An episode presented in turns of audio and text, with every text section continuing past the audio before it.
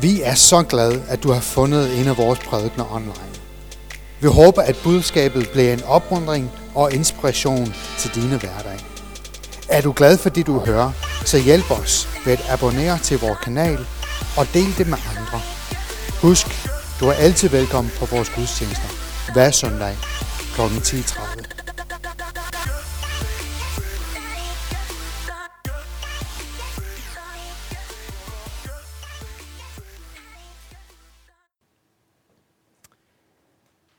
lad os starte med at bede sammen igen. Almægtige Gud og Jesus Kristus, vi takker dig, fordi at du har så meget magt. Du har magten i verden. Vi beder om, at det også må manifestere os i vores liv og her i Danmark. Og at du vil komme til os nu og gøre det klart, hvad din vilje er i vores liv og for Danmark og for Esbjerg. Amen.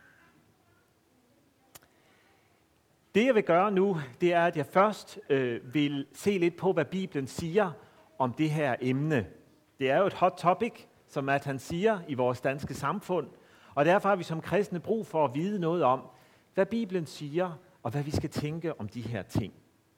Og dernæst så vil jeg sige noget mere om, øh, i det hele taget om, om, om regnbueseksualitet, og hvordan vi kan forholde os til det, både som enkeltpersoner, men også som menighed. Så det er det, der er på programmet i dag. Og når det handler om, hvad Bibelen siger, det er klart, det, det kan jeg jo bruge øh, lang tid på at sige øh, noget om, men vi vil se på det, jeg mener er det mest centrale og vigtigste sted i Bibelen, når det kommer til de her ting.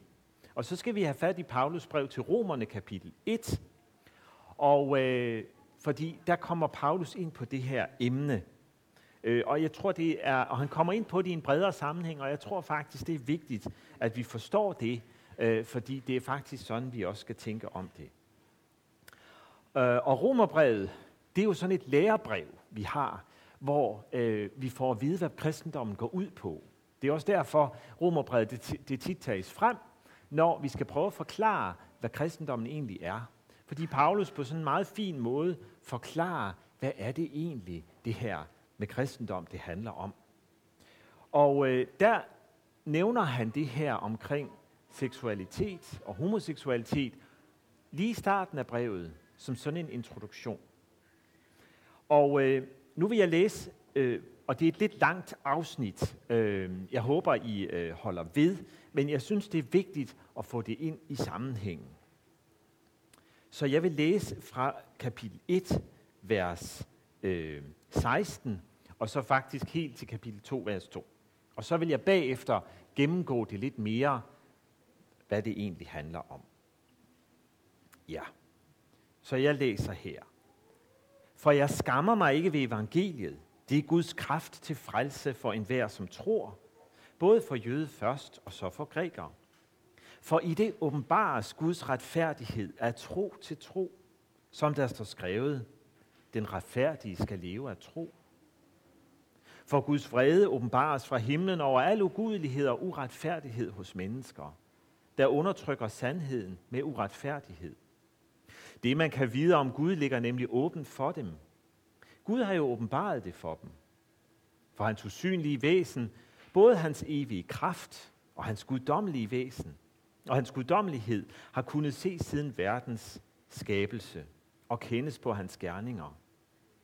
De har altså ingen undskyldning. For de kendte Gud og alligevel ærede og takkede de ham ikke som Gud. Men deres tanker endte i tomhed, og de blev formørket i deres uforstandige hjerte. De hævdede at være vise, men blev tåber, og de skiftede den uforgængelige Guds herlighed ud med billeder i skikkelse af forgængelige mennesker, fugle, firbenede dyr og krybdyr. Derfor prisgav Gud dem i deres hjertes begær til urenhed, og de, så at de indbyrdes vandede deres læmer. De udskiftede Guds sandhed med løgnen og dyrkede og tjente skabningen i stedet for skaberen. Ham være lovet til evig tid. Amen. Derfor prisgav Gud dem til vandærende lidenskaber. Deres kvinder udskiftede den naturlige omgang med den naturstridige, og lige så opgav mændene den naturlige omgang med kvinden, og optændte sig deres begær efter hinanden. Mænd levede skamløst med mænd, og pådrog sig derved den straf for deres vilfarelse, som de fortjente. Fordi de ikke regnede det for noget at kende Gud, prisgav Gud dem til en forkastelig tankegang, så at de gjorde, hvad der ikke sømmer sig. De blev opfyldt af al slags uretfærdighed, ondskab, griskhed, uselhed. Fulde af misundelse, blodtørst, stridsløst, svig og ondsindighed. De løber med sladder, de bagtaler andre, hader Gud, far frem med vold, er hovner og fulde af pral. De finder på alt muligt ondt, er ulydige mod deres forældre, de er uforstandige, upålidelige, ukærlige, ubarmhjertige. De ved, at Gud har bestemt, at lever man sådan, fortjener man at dø. Og alligevel lever de ikke bare selv sådan, men bifalder også, at andre gør det. Derfor har du ingen undskyldning, du menneske, som dømmer, hvem du så end er. For med din dom over andre fordømmer du dig selv. Du, der dømmer, gør jo selv det samme. Og Gud ved, at Guds dom med rette rammer dem, der lever sådan. Hvad er det, vi hører om her? Jo, Paulus starter med at forklare os, at hele menneskeheden, os alle sammen, uanset hvem vi er, hvor vi bor, hvordan vi føler, hvordan vi tænker, uanset vores seksualitet osv., så er vi alle sammen ramt af syndens magt og kraft. Det er ikke bare de andre, der har et problem. Nej, det er også mig, der har et problem. Og det ligger dybt. Det vi læser om i starten af Bibelen, om Adam og Eva, der faldt i synd, da djævlen som slangen ledte dem, det er noget, der sidder dybt i os alle sammen. Og det går i arv generation efter generation, og har gjort det lige siden, og det har ramt os alle sammen.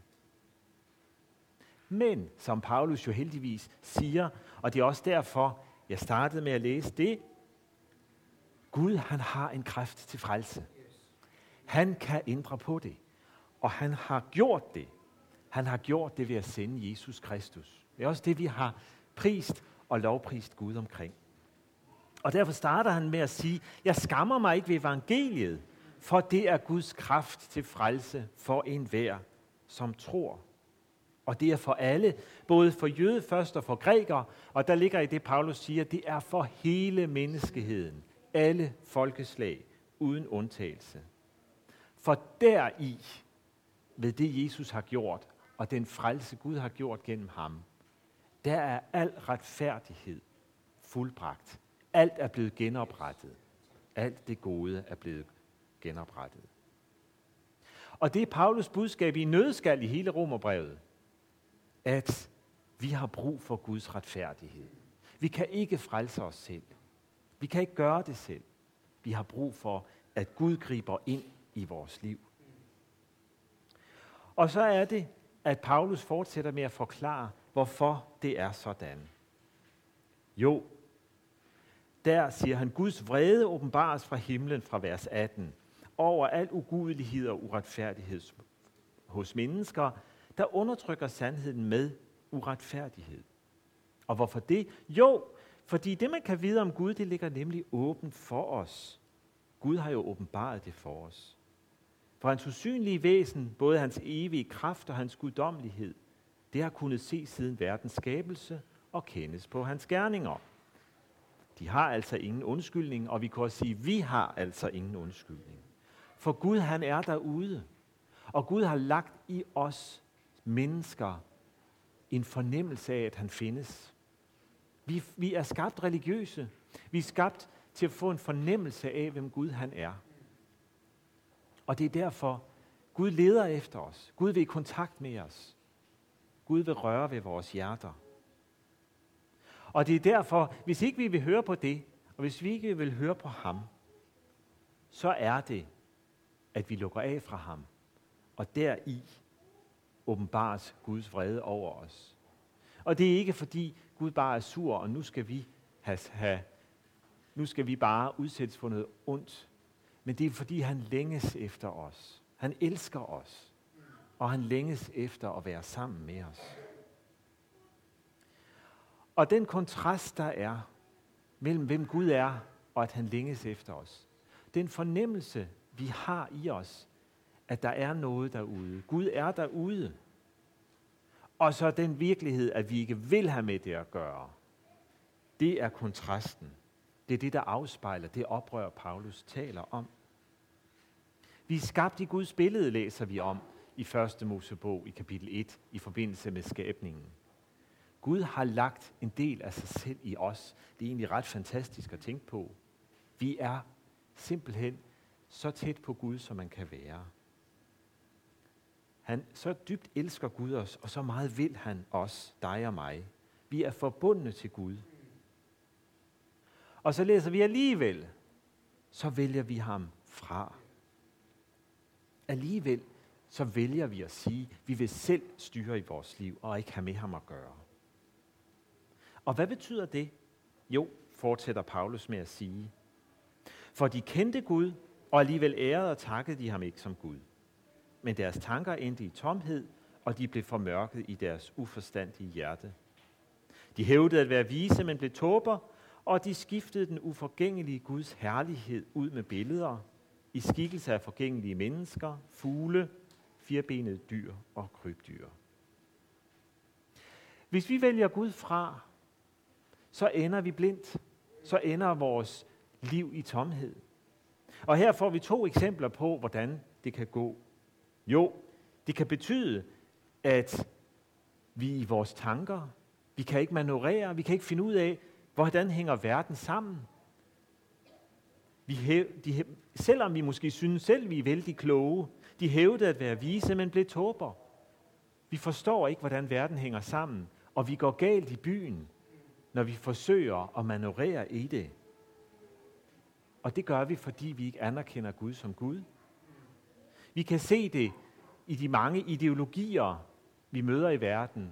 Forskellige idealer om, hvordan verden skal hænge sammen. Så siger folk, hvis vi gør sådan, og hvis vi gør sådan og sådan, så får vi den gode tilværelse. Så får vi det gode liv. Så får vi det gode samfund. Men det vi får at vide her, det er, det vil ikke lykkes, hvis ikke vi vil lade Gud gå ind og lede os i det. Hvis ikke vi vil kende hans vilje og bøje os for den, så ender det i tomhed. Og det andet eksempel, Paulus kommer med, det er, at folk begynder at finde andre guder, de, de stoler på.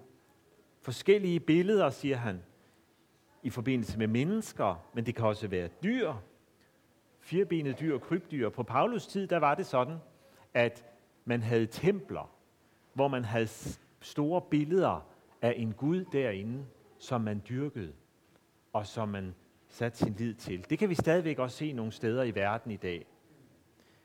Men pointen er, at hvis ikke vi vil anerkende Gud som Gud, så skifter vi ham ud med noget andet.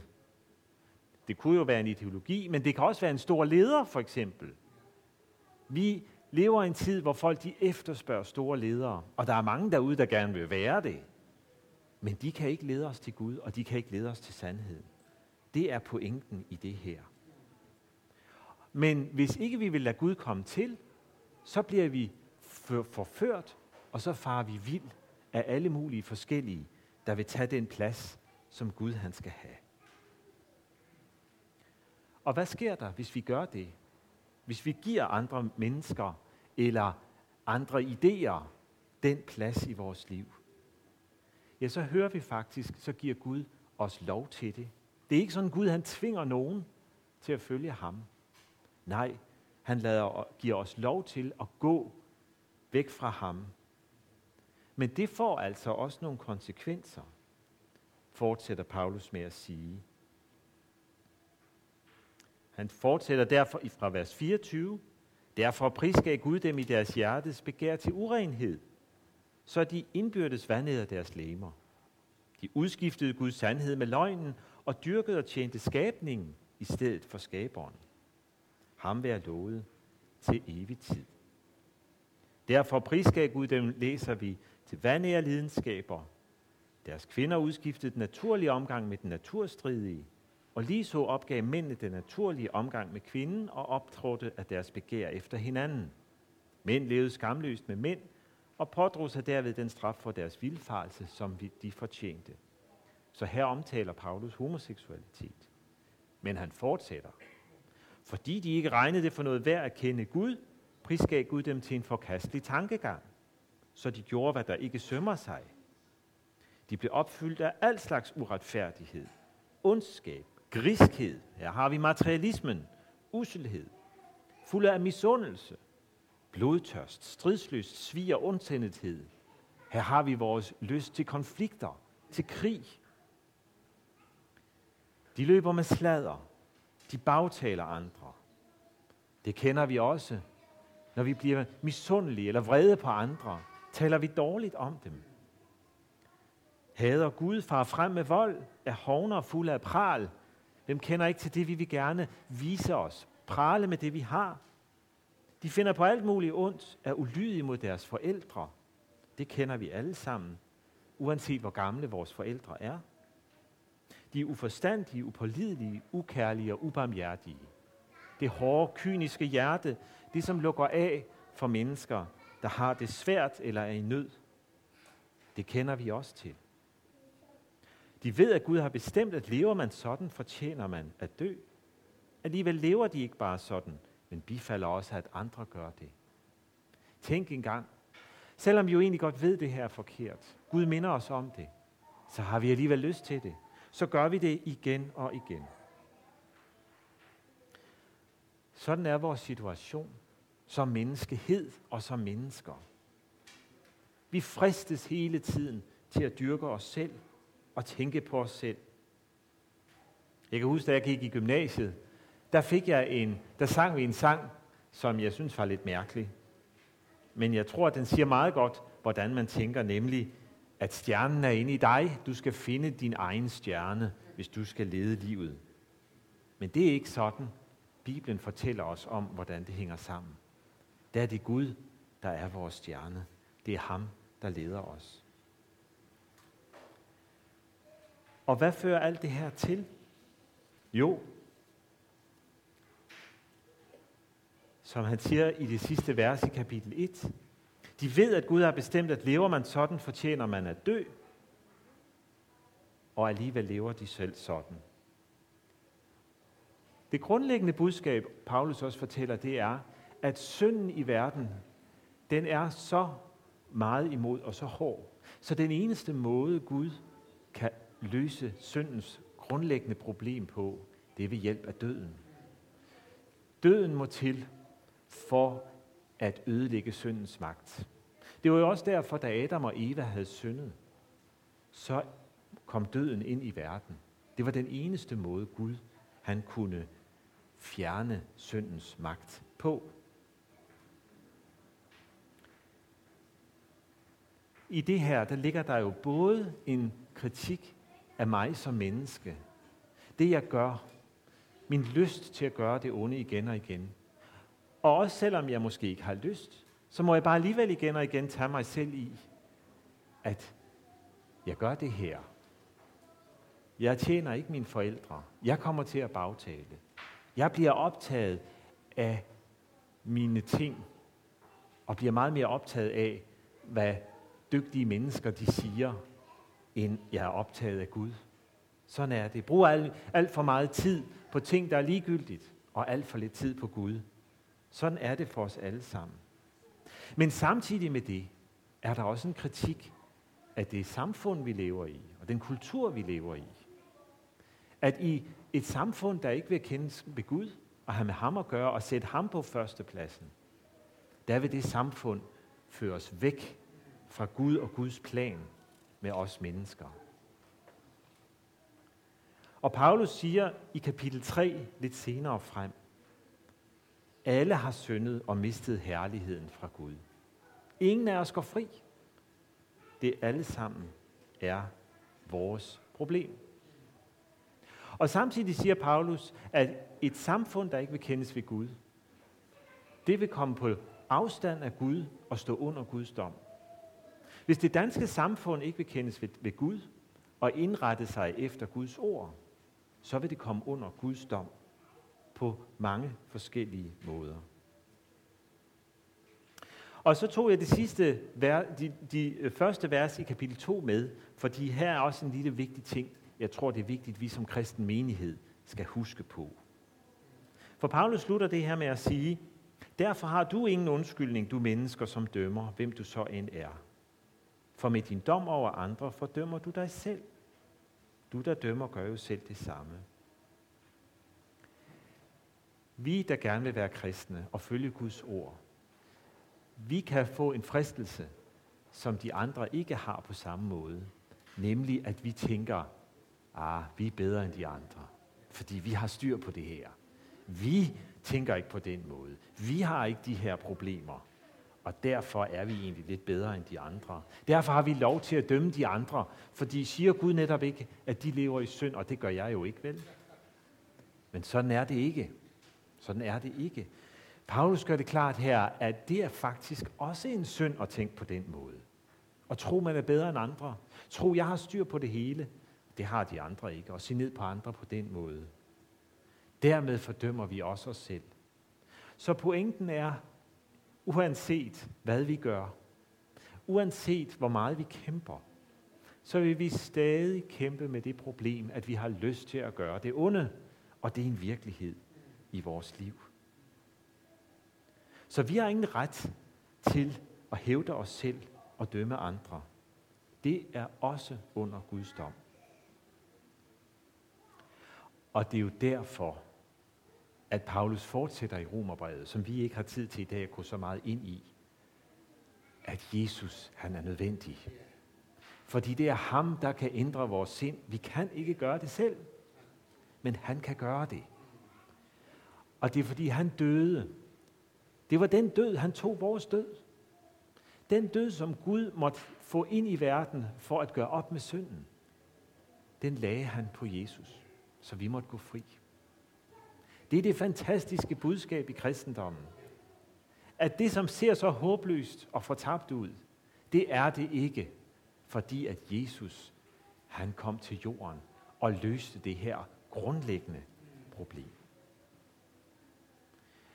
Så hvis jeg skal prøve at samle lidt op nu her på den her meget hurtige undervisning, jeg har blevet nødt til at gøre, så er det, at homoseksualitet og andet seksualitet, der er på tværs af Guds ordninger, er en del af et meget større felt af det grundlæggende problem, vi har, at vi er vendt mod Gud. Og at det er en del af det syndefald, som kom på banen, da Adam og Eva blev forført de første mennesker for så mange længe siden. Og som kristne er vi også inkluderet i det. Vi kan ikke se os udenfor. Det gælder også, når det kommer til homoseksualitet og seksuelle synder og fald. Det er det ene, vi skal huske, Bibelen siger. Det andet, vi skal huske at sige, det er, at en kultur, der promoverer og praktiserer homoseksualitet, er en del af et kulturelt oprør mod Gud. Det er også en alvor, vi må tænke ind i Danmark. Når Danmark har indført love, som velsigner og fremmer homoseksualitet, så er det et skridt bort fra Gud. Det er det, Bibelen siger. Så det fører mig jo til den næste del, og det er, hvad gør vi så? Hvordan skal vi forholde os som det, som danskere, som kristne danskere i 2022? Ja. Først så tror jeg, at det er meget godt at forholde os til spørgsmålet, hvad er det her egentlig for noget? Hvad er homoseksualitet, og hvad er regnbueseksualitet? I Bibelen, for, Bibelen forholder sig egentlig ikke til homoseksualitet som tanker eller lyst, men kun i praksis. Og den skildrer, som jeg lige nu har forklaret det, som en del af syndefaldet. Hvis vi spørger videnskaben, og det er et godt, øh, en god ting at gøre, hvad siger den så? Ja, ja, videnskaben siger faktisk ikke så meget. Der er nogen derude, der påstår, at videnskaben har sagt dit og dut og dat. Men, men faktisk, hvis vi spørger de forskellige videnskabelige grene, så siger de ikke så meget. Hvis vi spørger biologien, er vi skabt som homoseksuelle, eller hvad betyder det? Det kan biologerne ikke rigtig svare på. Det kan de ikke finde ud af. Muligvis er nogen disponeret for det, men man kan ikke sige, man kan ikke sige, at vi er født sådan, eller at der er et gen der i os, der gør, at vi får den og den seksualitet. Sådan kan man ikke, det kan man ikke bevise. Så biologien er altså i tvivl. Spørger vi psykologien? Ja, der er også nogle forskellige svar, men igen, man er ikke sikker. Muligvis har seksualiteten og udviklingen af vores seksualitet noget med vores opvækst at gøre. I nogle tilfælde måske noget med nogle traumer, nogle svære ting. Men det, man har fundet ud af, det er, at man kan ikke bare gå i terapi og så ændre seksualitet. Det er der nogen, der troede, og nogen, der stadig tror, men det er altså ikke tilfældet. Det kan ikke bare fjernes ved hjælp af noget, en bestemt metode, bum, bum, bum, og så er det sådan, det er. Det er meget mere komplekst. Spørger vi kulturanalytikerne, antropologerne, sociologerne og hvad vi har, ja, der er stadig mange undersøgelser at gøre, og der er faktisk ikke så mange, der har arbejdet i spørgsmålet om forholdet mellem den kultur, vi lever i, og den seksualitet, der er. Men det, som vi jo kan konstatere, hvis vi ser på det historisk, så er det, at vi lever i et samfund, som hylder seksuel frihed. Der skete omkring 1968, hvis vi går tilbage i tiden, der skete der nogle store ændringer i måden, det danske samfund tænkte på i forhold til seksualitet, hvor man gjorde oprør mod mange forskellige ting. Og noget af det, man gjorde oprør imod, det var, at den bedste måde at udleve sin seksualitet på, det var i et trofast ægteskab mellem mænd og kvinder. Og det har jo så ført en masse ting til sig. Og det har jo blandt andet gjort, at medierne i dag, de elsker at hylde alternativ seksualitet som noget godt og spændende. Og det er jo den virkelighed, vi lever i og udfordres af. Hvad skal vi som kristne gøre ved det?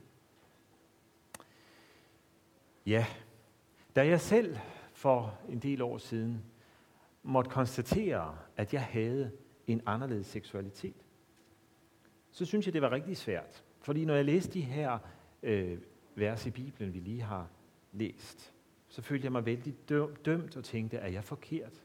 Vil Gud ikke have med mig at gøre? Har Gud vendt mig ryggen? Men det tænkte jeg, det kan ikke passe. Fordi Gud også arbejder i mit liv. Og derfor, så er det første, jeg vil sige, det er, vi må have tillid til Gud. Og vi må have tillid til, at Gud, han kan gribe ind i vores liv og gøre sin gerning. Og det er det, jeg fik lov til at opleve, da jeg sagde, jeg har mit at kæmpe med. Ja, det har jeg. Men Gud vil også have med mig at gøre. Han elsker mig og vil også gå ind i de ting, jeg kæmper med. Og jeg valgte at gå den vej, selvom den var svær, og den var hård til tider. Men jeg må også sige, når jeg ser tilbage, at Gud velsignede den vej. Og han hjalp mig til at komme videre i mit liv. Så min opfordring er, at vi har tillid til Gud. Vi stoler på ham og tror på, han kan også være der, der hvor jeg må kæmpe. Det andet, jeg har oplevet, var en god ting, og som jeg tror er godt, det er at have tillid til Bibelen. Til det, Bibelen siger. Der er nogle dybe sandheder i det, som vi kan have svært ved at forstå, men som viser, når vi stoler på det og lever på det, så holder det, og så kan det virke i mit liv. Så min opfordring til dig, der kæmper med din seksualitet, det er, gå åbent ind i det her med Gud. Undersøg, hvordan Gud vil lede dig i det. Vær i en proces. Tænk ikke bare, at det her det er for svært, det kan jeg ikke forholde mig til. Nu, nu gider jeg ikke længere have med Gud at gøre. Gud, han vil gå med. Det er min egen erfaring. Og så vil jeg sige, kæmp ikke kampen alene. Find et fællesskab, som forstår dig. Når vi lavede Knus for to år siden, så var det fordi vi synes, det her, det er altså ikke noget, vi skal kæmpe med alene. Det bliver det alt for svært og hårdt af. Vi har brug for hinanden, og vi har brug for at kunne tale sammen med hinanden. Det er også derfor, vi, har, vi mødes to gange om året, hvor vi taler sammen, hvor vi deler vores historier, vores udfordringer, men også får nogle gode input til, hvordan kan vi arbejde med det her? Fordi livet med Gud, det er ikke et alene liv. Gud kalder os til et fællesskab. Det er også derfor, I samles her i dag og deler troen med hinanden. Så jeg vil sige, kæmp ikke kampen alene, uanset hvad du kæmper med. Men gå til Gud med den, og gå til andre gode kristne mennesker med den, som kan støtte dig. Gå til din præst, andre som kan bede for dig og tale med dig. Det andet, det er, hvad skal menigheden gøre? Jeg ved jo godt, det er jo ikke alle jer, der sidder her, der har de udfordringer. I har noget andet måske. Nogle af jer har måske. Hvad skal menigheden gøre, når vi møder den alternative seksualitet?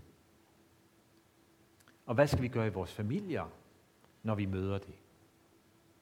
Ja, vi skal ikke gå i panik. Det er vigtigt. Vi skal ikke gå i panik. For går vi i panik, så kommer vi let til at gøre nogle dumme ting. Så det skal vi ikke. Men i stedet for se det her som et bredere spektrum. Noget af det, vi let kan fristes til, det er at tænke, der er dem, og der er os. Sådan hænger verden ikke sammen. Vi har alt sammen vores at kæmpe med, og som vi læser om her i Romerbrevet, så er homoseksualitet og anden alternativ seksualitet ikke værre end alt muligt andet. Det tror jeg er vigtigt, vi minder os selv og hinanden om. Og jeg tror, det er vigtigt, at vi øver os på at få en god menighedskultur med respekt for den enkelte. At vi møder den enkelte, hvor vi er. Vi skal se mennesket bag det, vi går og kæmper med. Så det ikke bare bliver ham den homoseksuelle, hende den mærkelige. Nej, vi er alle i et fællesskab. Vi er jo alle mærkelige når det kommer til stykket, på hver vores områder. Og så vil jeg opfordre til, at vi går til spørgsmålet med ydmyghed. At vi lytter mere, end vi taler. Der er nogen, der siger, grunden til, at vi har fået to ører og en mund, det er, fordi vi skal lytte dobbelt så meget, som vi taler. Det tror jeg, der er noget om. Vi har brug for at høre hvad folk kæmper med. Forstå det, så vi får nuancerne med. At vi ikke alt for hurtigt gør os kloge på deres liv. Der er mange med, specielt med seksuelle udfordringer, der har oplevet mange sårende bemærkninger. Af folk, der ikke tænkt sig om. Vi har brug for at lære lige at holde det igen. Og, at vi, og vi har brug for også at minde os selv og hinanden om, vi har alle sammen vores at kæmpe med. Og så et praktisk råd, også i forbindelse med menigheden her. Har også tillid til ledelsen her, at lade dem tage sig af det. Det er vigtigt, at det bliver et emne, der kommer på banen i menigheden. Derfor rigtig godt, at I tager det her op, og de her hot topics. Vi har brug for at vi ikke har sådan nogle tabuer, som vi ikke rigtig kan forholde os til, for så er det let, vi kommer til også at kunne dumme, øh, gøre dumme ting. Men det er et emne, vi skal have på banen, og vi skal lære at forstå det lidt bedre. Det er vigtigt. Sådan så, at vi ikke for hurtigt tænker, nu skal det her løses sådan og sådan og sådan. Og der vil jeg opfordre jer til, i stedet for måske lige hurtigt at, at, at tænke, det skal jeg lige klare, så gå til ledelsen med det, og lad dem tage sig af det. Fordi det her det er et fælles projekt, som især ledelsen har et ansvar for. Og så er det vigtigt, at vi som menighed har en god rummelighed også for singler. Fordi hvis vi tror på, at det her er ikke måden Gud ønsker, vi skal udleve vores seksualitet på i et parforhold, så er det vigtigt, at vi støtter hinanden i at kunne leve alene, eller måske indgå i et ægteskab på en anden måde. Det er vigtigt at have i menigheden. Og det sidste, jeg vil sige, det er, det er vigtigt, at vi også mærker smerten bag de frustrationer, vi har. I 1. Korintherbrev kapitel 12 siger Paulus, lider en lægemsdel i menigheden, så lider også alle de andre. Han sammenligner det at være menighed med et læme, krop, med alle mulige forskellige lemmer, der har sine funktioner. Og der kan vi ikke bare sige, jo ja, men altså, det er hendes eller hans problem, det gider jeg ikke være en del af. Nej, lider en lægemstil, så lider vi alle sammen sammen. Og derfor er det vigtigt, at vi også får en god kultur, hvor vi beder for hinanden, lytter til hinanden, jeg mærker hinanden. Det vokser vi også selv godt op af. Og vokser vi selv i, i sådan et fællesskab. Så for lige at hurtigt slutte af til sidst og sige, brug Gud og brug fællesskabet. Amen. Skal vi lige bede for det. Gud, vi beder om, at du vil lære os, at vi må bruge dig som en ressource, og bruge det kristne fællesskab som en ressource. Lad din kærlighed og din visdom præge os og menigheden her. Hey, tusind tak, fordi du har lyttet til en af vores prædikner. Vi håber på, at du er blevet velsignet og opmuntret af det, du har lyttet til.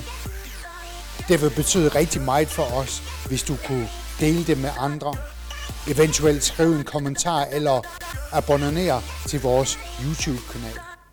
Men tak for i dag, og Guds fred.